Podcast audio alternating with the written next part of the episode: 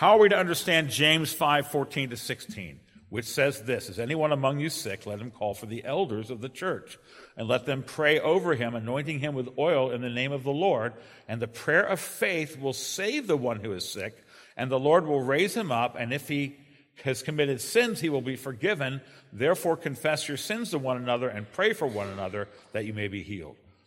We take that at face value. That's not a prophetic symbolism. That's James, very practical, straightforward book. Uh, now, we don't mean, it doesn't say that the prayer of faith will always, look, you know, we're, we're designed to die. And so the Bible doesn't mean to say, it's not saying, okay, well, automatically you get healed. That's not the way it works. And yet, we need to do this kind of thing with faith and confidence and believe that prayer, if there's any a church that has encouragement to believe that God heals people by prayer, it's this church. In the time I've been here, we've had a number of very dramatic scenarios just like this.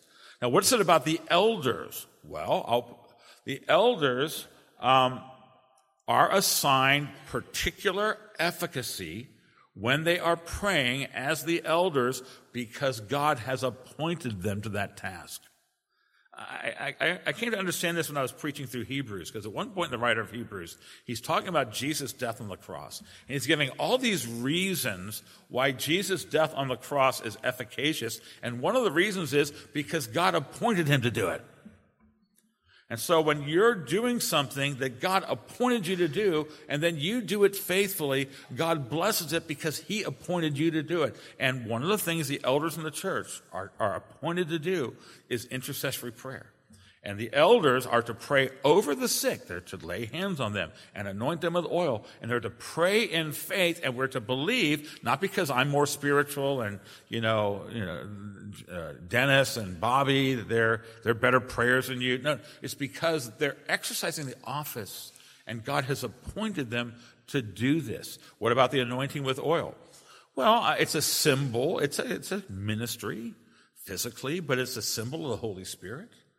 And it should be explained to the person that the, the anointing with oil is a, a, physical manifestation of the Spirit's presence. When, when, when the prayer's over, the, the lingering scent of that will, will be a reminder of God's grace in the prayer. Uh, how does our church do that? We practice this literally. Our elders do this. Uh, what was it? Two, three weeks ago. We were at uh, a medical facility with a member of the church, and I get I have oil, and I and I put, I anoint his head with oil, and the elders lay their hands on him, and we pray. And, uh, and when we're done, the fragrance of that oil is on us, and it's on that man. And we practice this literally because I, I, and I think that's how we are to do it. And I will say there are settings. This is not for you know I've got a I've got a you know something really serious like a man with a kidney stone. Uh, you can suck. You, you, can you can you can stick that one out. But I mean, you're talking about people dying of cancer and people. We we've had a wide variety of.